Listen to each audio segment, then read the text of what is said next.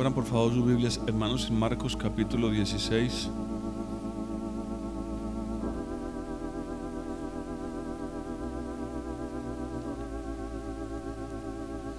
Vamos a hablar un poco más acerca de las enfermedades espirituales. El jueves pasado mencionamos la dureza de corazón.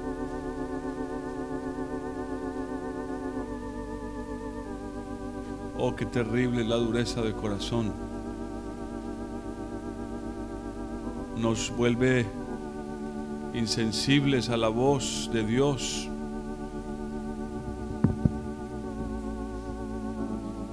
Nos vuelve insensibles al consejo de Dios.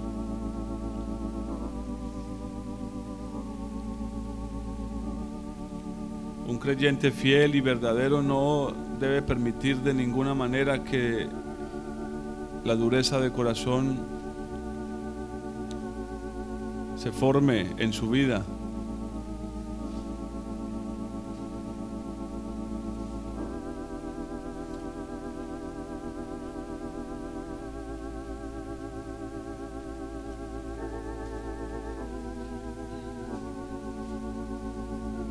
Cosas que, aunque no lo parezcan, hermanos, son cosas que pueden destruirnos. No debemos menospreciar esas cosas.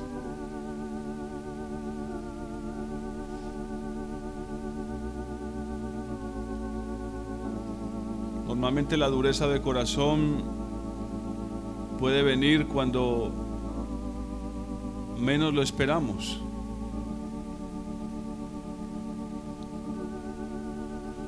Pero la advertencia que hace el Señor en su palabra es muy clara. Y aquí hay, hay un verso que nos muestra cómo eso que vimos el jueves pasado se junta con lo que quiero que veamos hoy. Marcos capítulo 16, versículo 14.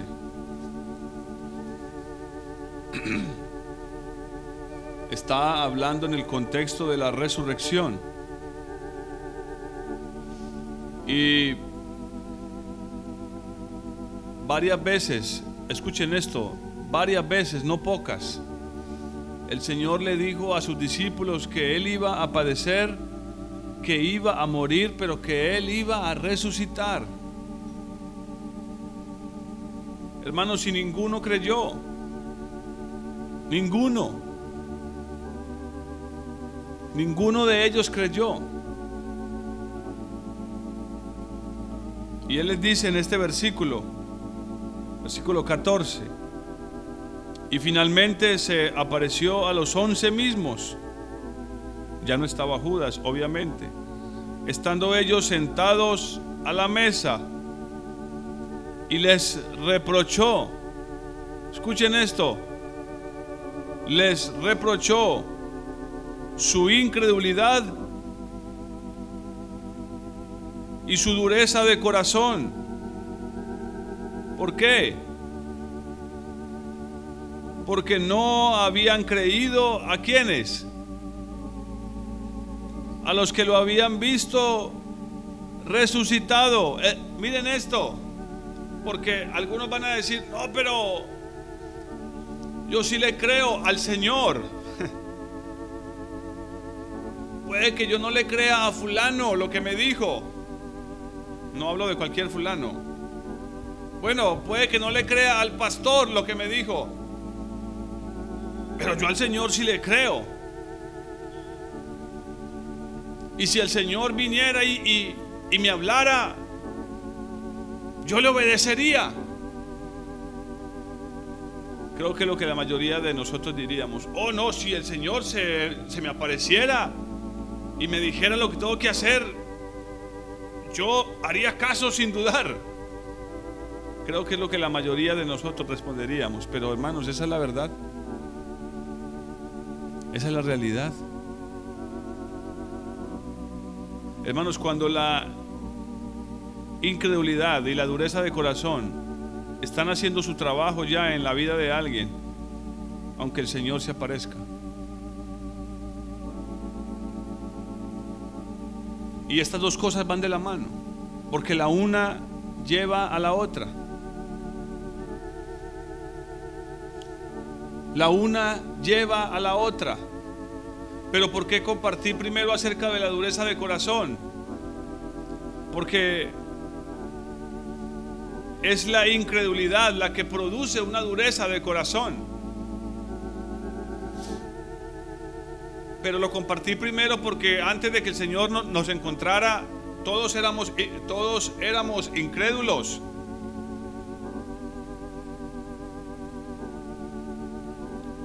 Pero ahora que estamos en el Señor, ahora que estamos en, Dios y tenemos la fe del Hijo de Dios, lo que más daño nos hace es la dureza de corazón. Obviamente que es producida porque la incredulidad sigue ahí. El Señor les reprocha, ¿por qué no le creyeron a aquellos que me vieron resucitado? Ellos vinieron les hablaron, les dieron un reporte y ustedes no quisieron creerlo. No quisieron creerlo. Se negaron y endurecieron su corazón.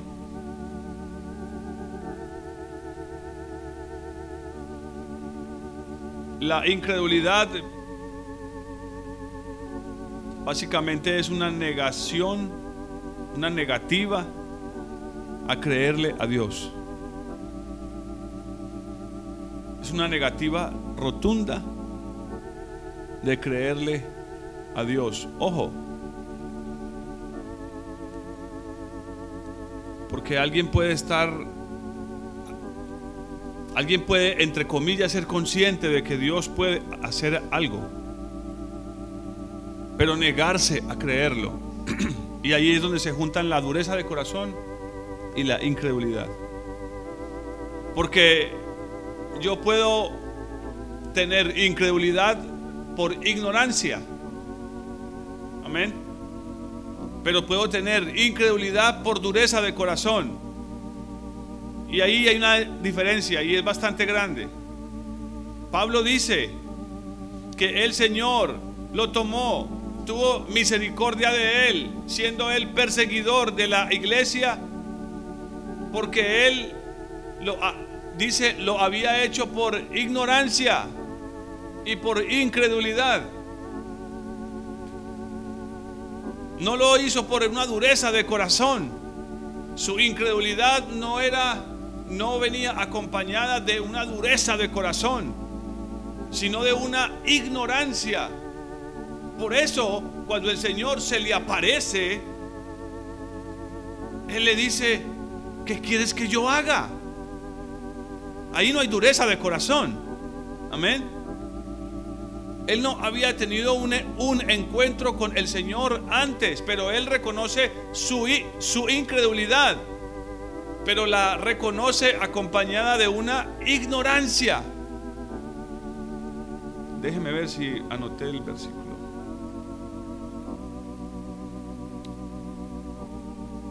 Esa es, Primera de Timoteo 1:13. Habiendo yo sido antes blasfemo, perseguidor e injuriador, mas fui recibido a misericordia porque lo hice por ignorancia en incredulidad. Ojo, yo, yo quiero dejar eh, eh, esto claro porque, porque es posible que en algún momento alguno de nosotros manifieste esa incredulidad pero por ignorancia. Ah, yo no sabía que Dios podía hacer eso.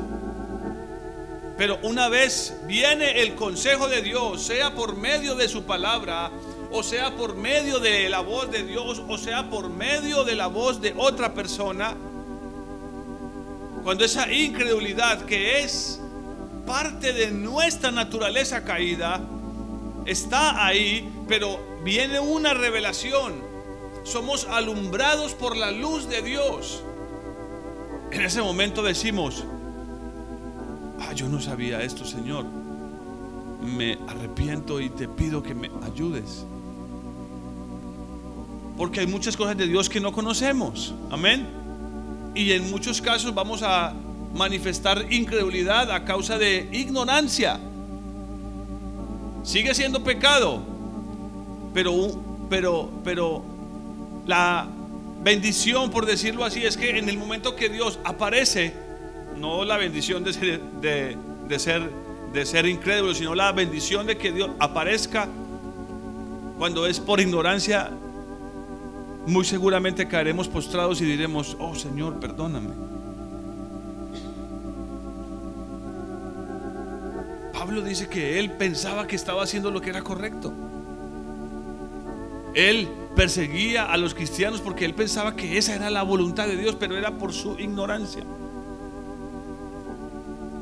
Él no se deleitaba echando a los cristianos en la cárcel porque su corazón estaba duro. No, por eso el Señor se le aparece y le dice, él le dice, ¿quién eres, Señor? Y él le dice, soy Jesús, quien estás persiguiendo. Pablo no sabía que estaba persiguiendo a Jesús. Amén. Y estoy haciendo esta salvedad porque no quiero que nadie llegue a, condenación, porque todos nosotros en algún momento hemos manifestado incredulidad o la vamos a, manifestar. Pero hermanos, asegurémonos que no vaya acompañada de dureza de corazón. Porque cuando la incredulidad está acompañada de la dureza de corazón, viene la voz de Dios y muy seguramente no vamos a negar a creer porque la dureza de corazón es esa insensibilidad esa incapacidad de que nuestro corazón sea sensible a la voz de Dios, al toque de Dios, a su presencia. Pero Él es fiel, hermanos, y Él sabe nuestra debilidad.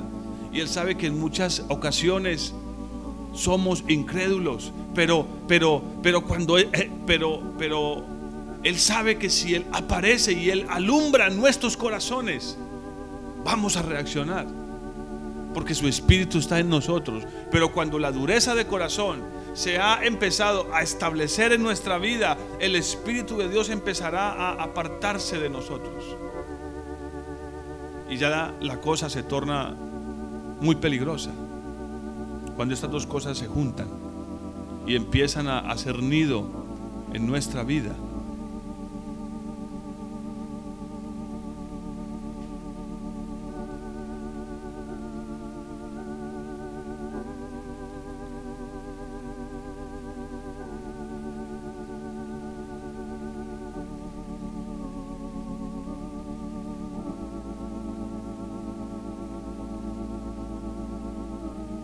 Salmo 78, versículo 22.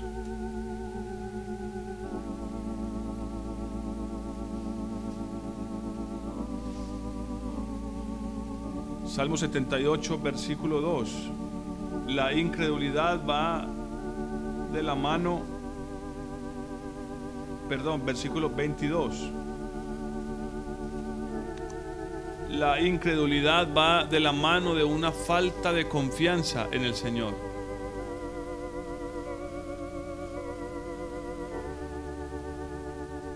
Leámoslo desde el versículo 21. Y lo oyó Jehová y se indignó. Y se encendió el fuego contra Jacob.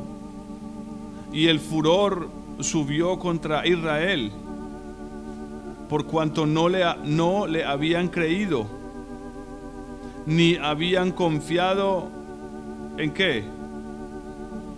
En su salvación. ¿Sabe cuál es el contexto de esto? Es cuando el pueblo pidió carne. Y saben que el pueblo no pidió carne solo porque tenían una necesidad, sino que lo pidieron como un acto de, de incredulidad. ¿Acaso podrá Dios darnos carne en este desierto?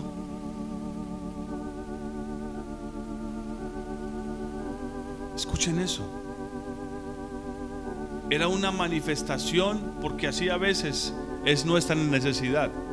Las manifestamos delante de Dios, pero las manifestamos no con no confiando en lo que él es, sino como un acto de incredulidad. Nos trajo Dios aquí para morirnos y esto y esto y lo otro. Expresaban su necesidad, pero la expresaban de una manera horrible. No humillados y confiando en el Señor, sino que totalmente estaban en un acto de incredulidad y porque ya estaba acompañado de una dureza de corazón. Dice la escritura ahí en el versículo que sigue que sin embargo mandó a las nubes de arriba y abrió las puertas de los cielos e hizo llover sobre ellos maná para que comieran. Les dio trigo de los cielos, pan de nobles. Comió el hombre y les envió comida hasta saciarlos. Y luego dice que movió el viento para que llegara la carne a ellos. Y aquí es donde muchos cristianos pierden el rumbo porque a pesar, escuchen esto, y el por qué esta enfermedad es peligrosa. Esto, esto, esto es el meollo. Aquí el Señor está hablando de su pueblo y de, y de, cómo fue incrédulo y de cómo le fallaron. Pero Dios siguió eh, haciendo su obra y abrió, dice que las ventanas del, cielo y les mandó pan y luego movió el viento y, y trajo aves, e hizo llover carne sobre ellos como polvo, como la arena del mar y comieron, otra vez dice, y se saciaron. Versículo 29, y les cumplió su deseo. Ojo, ojo con esto, porque la incredulidad es una enfermedad que se oculta y que está tan oculta que nosotros desconocemos muchas veces que está ahí porque las cosas están saliendo entre comillas bien. Dios está proveyendo Dios está visitando, por decirlo así. Dios está dándonos lo que necesitamos. Entonces, para muchos eso es una prueba de que no somos incrédulos, porque si fuésemos incrédulos, Dios no estaría haciendo lo que está haciendo. Yo no tendría lo, lo, lo que necesito para mi vida o para mi familia. Mire que Dios está proveyendo. Es una muestra de que sí confío en Él. No, no, Él sigue siendo fiel. Amén. Él sigue siendo fiel porque Él no puede negarse.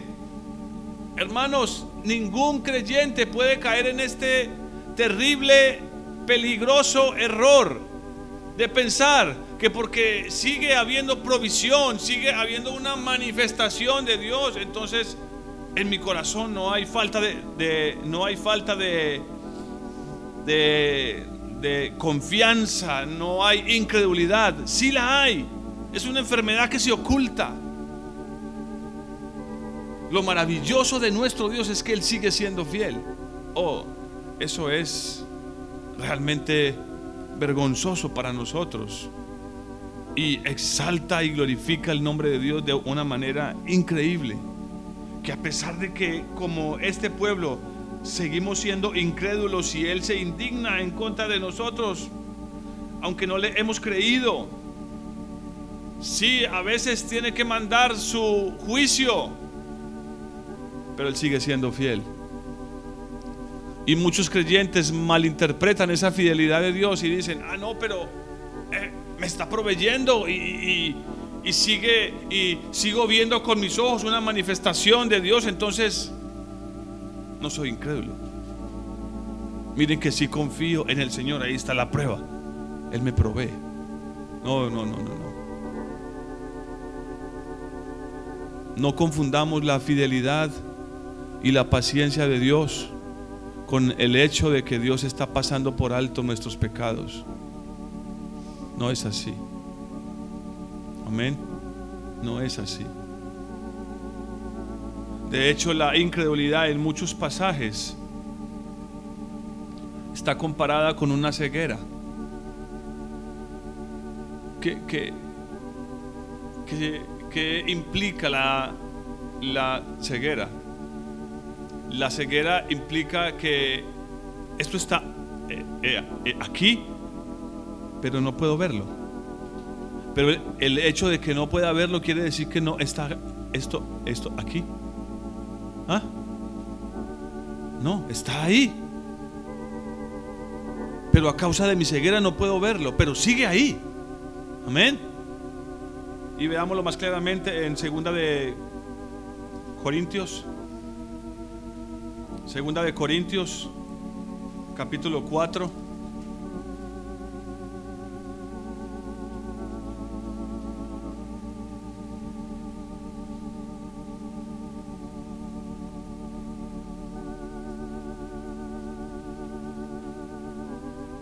Versículo 3.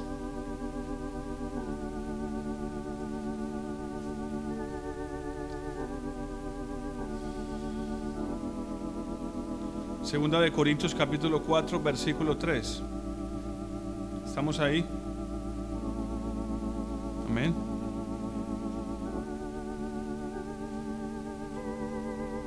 Pero si nuestro evangelio está aún encubierto, entre los que se pierden está encubierto. Esto es, ¿entre quiénes? ¿Están ahí? ¿Entre quiénes?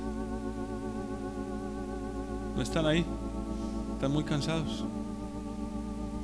Voy a leer de nuevo el, versículo 3. Miren, esto es importante, hermanos. Porque la incredulidad nos lleva a la perdición. Y es tan terrible que, porque como se oculta, y permanece oculta porque no estoy sintiendo nada, entre comillas, espiritualmente que me haga creer que me haga entender más bien que soy incrédulo. Pero si nuestro evangelio está aún encubierto, entre los que se pierden es que está encubierto. Es decir, entre los incrédulos, entre los incrédulos a quienes el Dios de este mundo les cegó que el entendimiento para que no les resplandezca la luz del Evangelio de la gloria de Dios, de la gloria de Cristo, el cual es la imagen de Dios. Incredulidad es lo mismo que ceguera. Por eso cuando el Señor se, le apareció a Pablo, él quedó ciego durante tres días, a Saulo. Era una figura pero dice que durante esos tres días él oró y oró al Señor y seguramente fue un tiempo para reflexionar. Porque ese es otro de los propósitos de las aflicciones, que podamos reflexionar acerca de nuestros pecados. Para que podamos reflexionar acerca de lo que verdaderamente es importante. Y como le decía esta semana a alguien, es necesario que podamos atender en nuestra mente y en nuestro corazón y en nuestra vida las cosas que en verdad son eternas y dejar a un lado lo superficial. Lo superficial. Hermanos, Satanás es experto en entretener a las personas para que no se ocupen de lo que verdaderamente es importante, de lo que verdaderamente es eterno. Y si algo pasa de moda muy rápido, Satanás ya tiene algo listo. Eh, eh, ya, ya, ya, ya tiene algo nuevo listo para entretenerlos otra vez. Y hacer que su atención esté dirigida en otra dirección.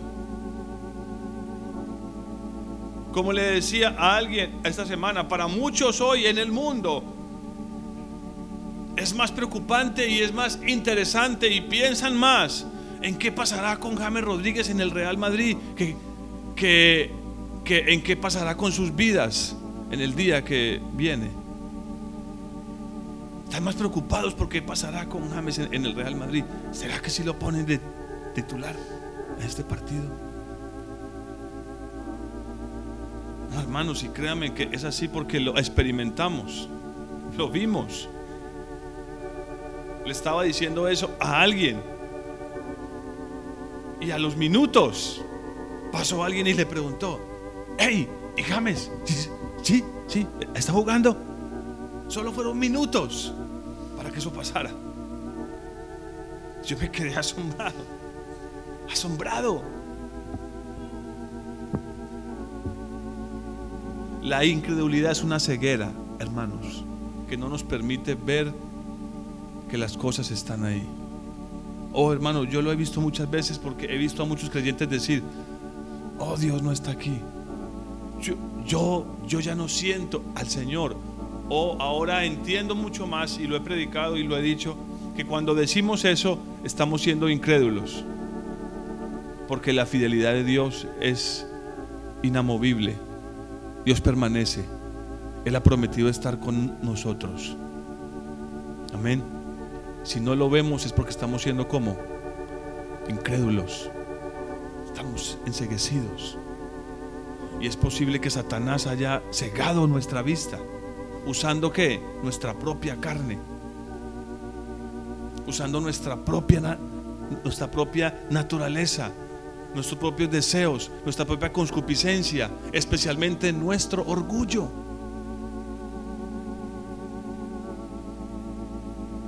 Vayamos a Juan capítulo 9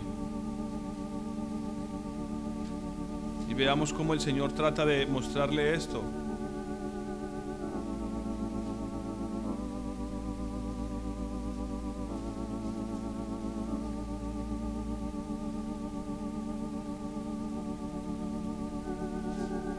Juan capítulo 9.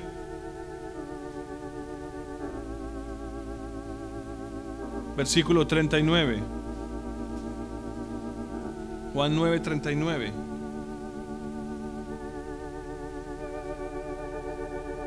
Dice, y le dijo Jesús, para juicio he venido yo a este mundo.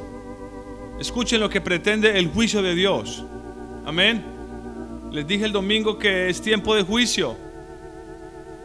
Y el juicio viene de muchas maneras, principalmente por medio de aflicciones, por medio de pruebas, de situaciones difíciles. Para juicio he venido yo a este mundo, pero miren el propósito tan precioso, para que los que no ven, ¿qué? Vean. ¿Quiénes son los que no ven? Los incrédulos. Hermanos, es posible que en la época que, en la época que, que hoy vivimos es muy, es, es muy posible que muchos cristianos estén siendo más incrédulos que muchas personas que no conocen al Señor. Por eso Él amorosamente enviará juicio, para que los que no ven, vean. Pero aquí está la otra parte de la moneda, y para que los que ven, sean cegados. Y para que los que creen que ven, yo, incredulidad, ¿qué, ¿qué tal? Yo estoy dispuesto a confiar en el Señor hasta la muerte si es necesario. Moriría con Él. Pedro lo hizo y el Señor le mostró que no era cierto o aquellos que encubren su corazón y aún escuchando la voz de Dios y el consejo de Dios se niegan a reconocer que lo que están haciendo está mal. Eso es incredulidad. Hermanos, y otra vez, la incredulidad, no sé si nos alcanza el tiempo, nos lleva a la perdición. Bueno, ya lo leímos en Corintios. El Evangelio dice, está encubierto entre los que se pierden y los que se pierden son aquellos que han sido cegados por la incredulidad. Pero él termina diciendo eh, aquí, entonces versículo 40, algunos de los fariseos que estaban con él al, al oír esto le dijeron, ¿acaso también nosotros somos ciegos? Y Jesús les respondió, si fuerais ciegos, no tendríais pecado. Pero ahora porque decís, vemos, vuestro pecado permanece. Aquí están las dos caras de la moneda. La incredulidad que es acompañada por la ignorancia y la incredulidad que es acompañada por la dureza de corazón. Estos hombres habían acompañado su incredulidad con una dureza de corazón. Él una y otra vez les les decía, crean en mí, creed en mí, les decía él. Lean Juan 5, crean en mí, el Padre me ha enviado. Y las palabras que yo les hablo no son mías, son del Padre. Créanme. Bueno, y si no me quieren creer a mí, crean a las palabras. Y eso va a suceder muchas veces. Es posible que ustedes en muchos casos no le crean a este servidor, pero crean lo que la palabra dice. Si lo que les digo desde este lugar es la palabra de Dios, pues créanle a ella. Está bien si no quieren creerme eh, a mí, pero crean lo que la palabra dice, para que como la palabra dice, no seamos juzgados ni condenados.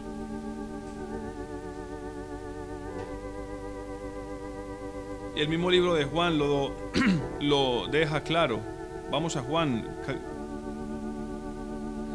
capítulo 3.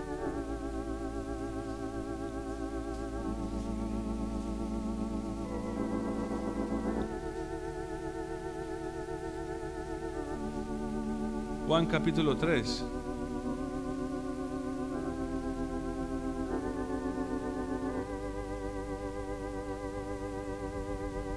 Versículo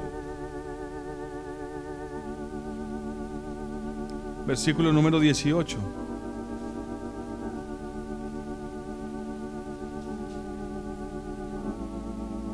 ¿Estamos ahí? Dice, el que en él cree el que en Él cree no es condenado. El que en Él cree no es condenado. Pero el que no cree, o sea, el incrédulo, ¿qué pasa con él? Ya ha sido condenado. ¿Por qué? Porque no ha creído en el nombre del unigénito Hijo de Dios. Y noten aquí cómo va a describir, aunque no menciona la, palabra, cómo va a describir la dureza de corazón. Versículo número 19. Y esta es la condenación. ¿Quién es condenado? El que no cree. Y dice, y esta es la condenación, la explica. Que la luz vino al mundo, pero los hombres amaron más las tinieblas que la luz porque sus obras eran qué? Eran malas. Hermanos, esto se trata de cuando el Señor viene y nos dice, tus obras son malas.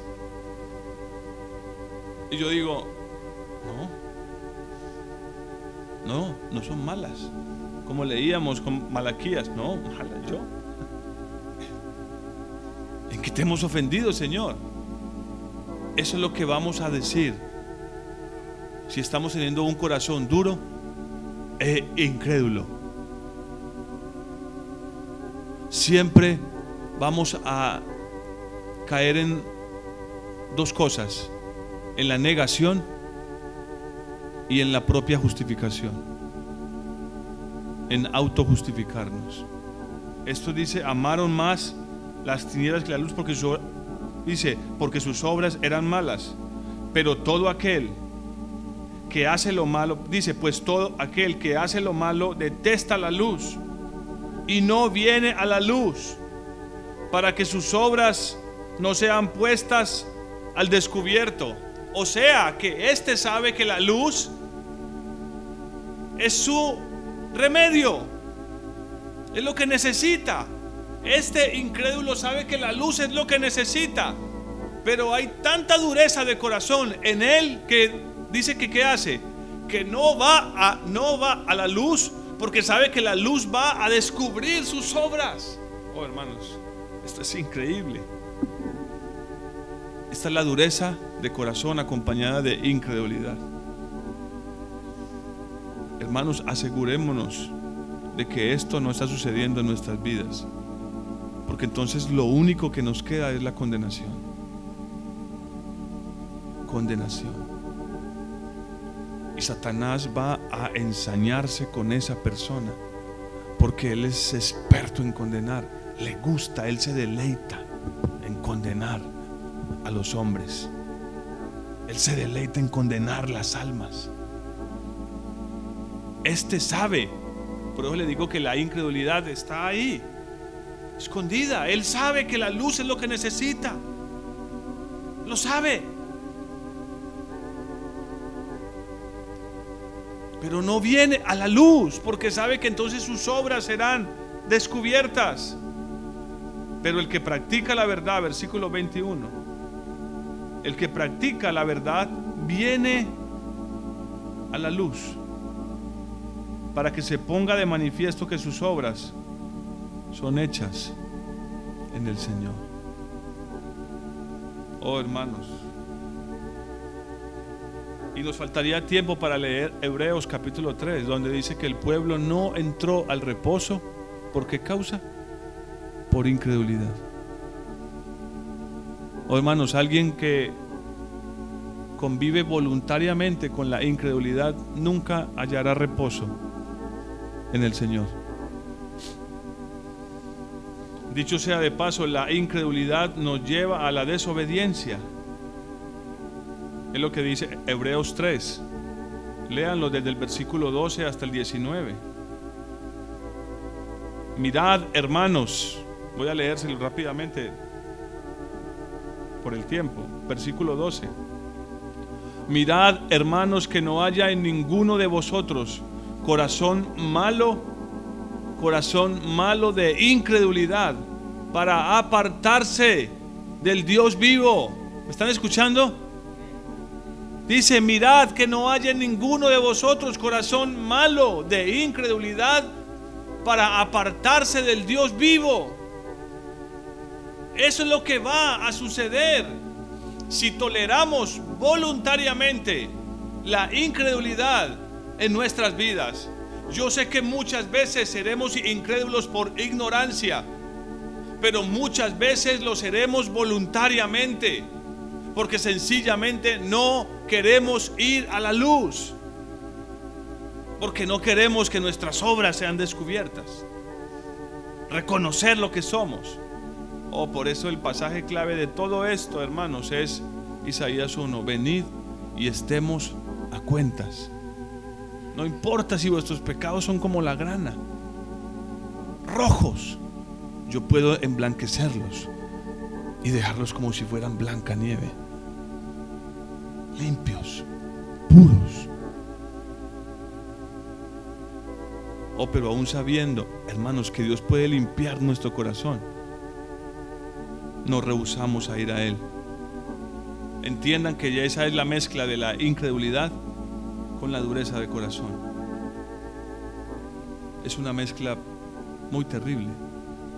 Son dos enfermedades que, que cuando se juntan, hermanos, pueden destruir hasta el más fuerte de, los, de cualquiera de los creyentes. Pueden acabar hasta con el creyente más fuerte, más viejo en la en el, en el Evangelio. Pueden acabar con su vida y llevarlo a alejarse de Dios inevitablemente. Lo dice Hebreos. Un corazón malo de incredulidad que puede apartarlo del Dios vivo. Y a quienes les juró que no entrarían en su reposo, sino a aquellos que desobedecieron. Y vemos que no pudieron entrar a causa de la incredulidad porque la incredulidad es una enfermedad que nos lleva a ser desobedientes. Eso es versículo 18 y 19 de Hebreos 13. La incredulidad es una enfermedad que nos lleva a ser desobedientes. Desobedientes.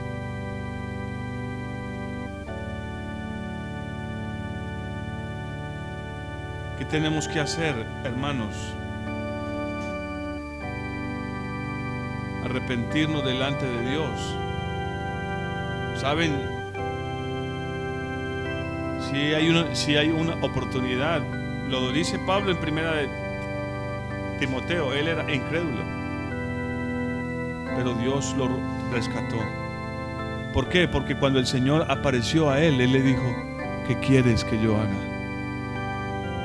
quieres que yo haga? Él no se negó, hermanos, no se escondió, no rehusó esa revelación de Dios, no se escondió a esa manifestación de Dios. Es lo que los creyentes incrédulos y duros de corazón van a hacer. El Señor estará moviéndose y ellos estarán ahí, resistiéndose, evitando que Dios toque sus corazones.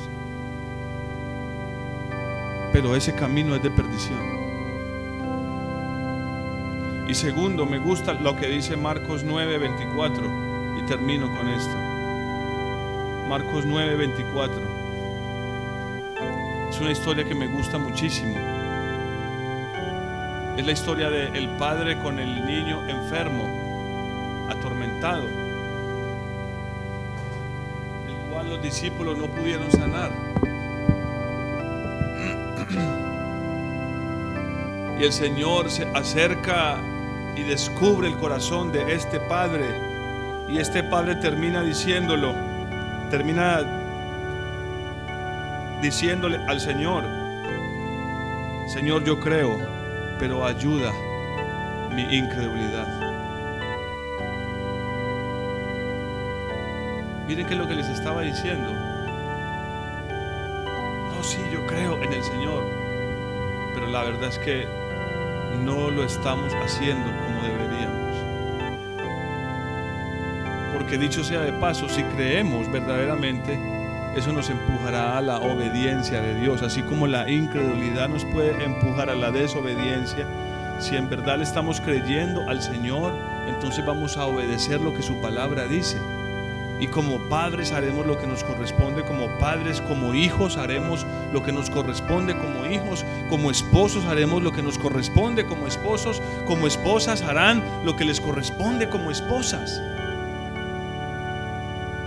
Pero si yo sigo diciendo que creo en el Señor y no hago lo que me corresponde, entonces sigo siendo incrédulo. Deberíamos clamar como este hombre, entonces ayúdame en mi incredulidad, Señor. Ayúdame en mi incredulidad. No permitas que yo siga siendo incrédulo. Dios tuvo misericordia de, de ese hombre y de su hijo. Pero él tenía que reconocer que estaba siendo una persona incrédula. Y que la aflicción de su hijo y la aflicción de su familia habían dañado su corazón. Habían dañado su corazón.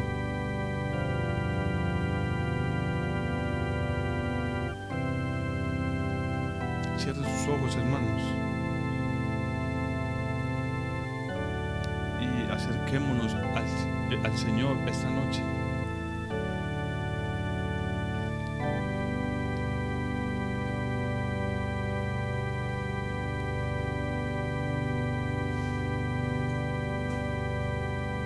Tal vez sea bueno, sea prudente, sea sabio reconocer nuestra incredulidad delante del Señor. Tal vez usted piensa que no la tiene. Las cosas le están saliendo, entre comillas, bien, medianamente bien.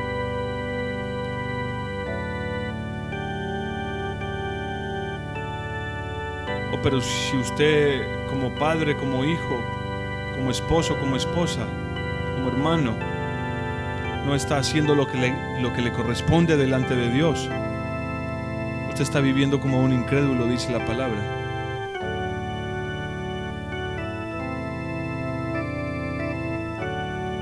También dice la palabra que aquel padre que no provee para sus hijos es peor que un incrédulo, dice. Peor que un impío. Hay tantas formas en las que podríamos ser incrédulos. Es una enfermedad de nuestra carne. Pero bendito sea el Señor. Y lo que necesitamos es exponernos a su luz, a la luz de su presencia. Oh, mi Señor. Mi Dile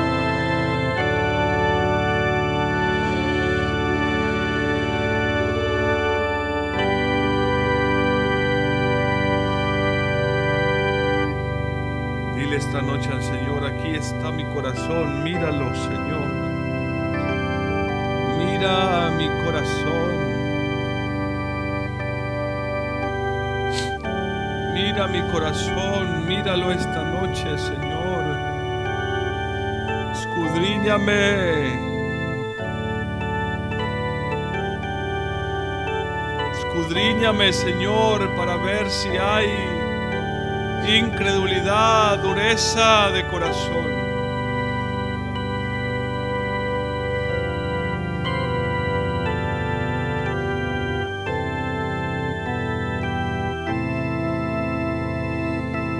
Háblanos. Háblanos. Si estamos caminando como ciegos, háblanos, Señor. Si a causa de la incredulidad estamos siendo desobedientes, háblanos esta noche. Y danos la gracia para no rechazar tu voz, para no endurecer nuestro corazón. Como lo hizo Faraón, Faraón escuchó tu voz. Faraón escuchó tu voz, pero él endureció su corazón. Él endureció su corazón. Que no caigamos en ese peligro, Señor.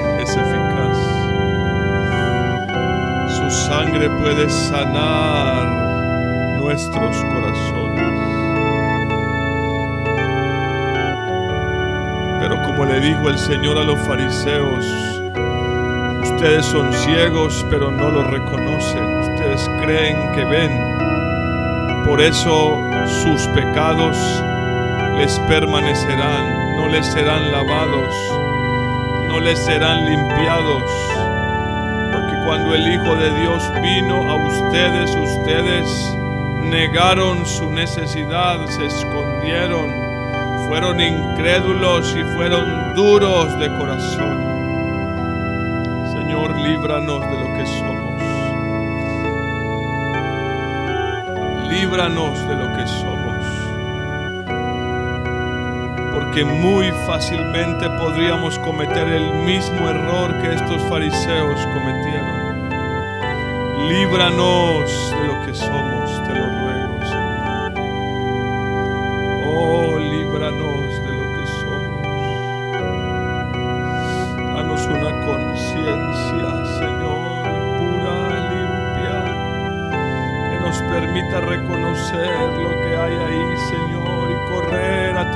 pies, correr a la luz, correr a la luz amar esa luz y exponernos a esa luz.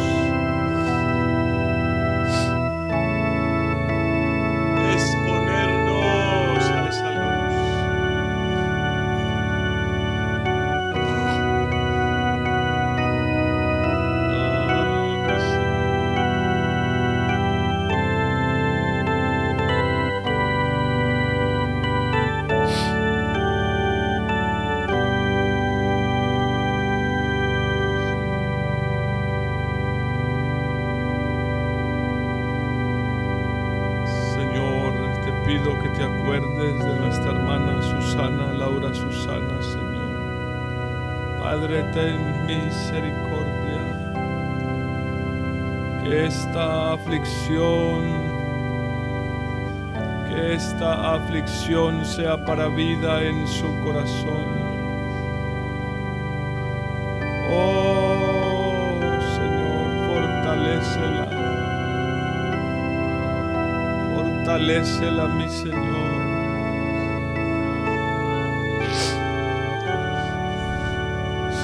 Fortalécela.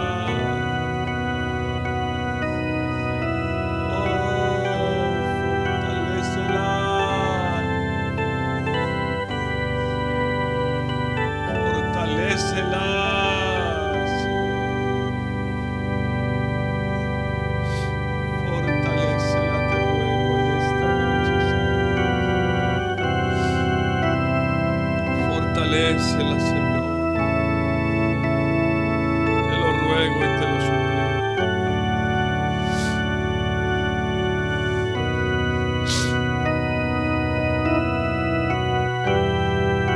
Te pido, Señor, por la recuperación de Samuel Montes, mi Señor.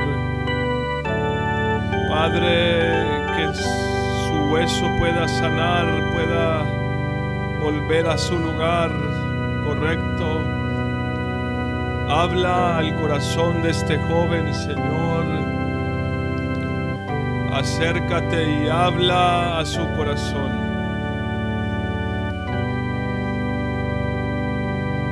Que pueda oír tu voz, mi Señor. Que pueda escuchar tu voz. Fortalécelo, te ruego, Señor. Fortalécelo,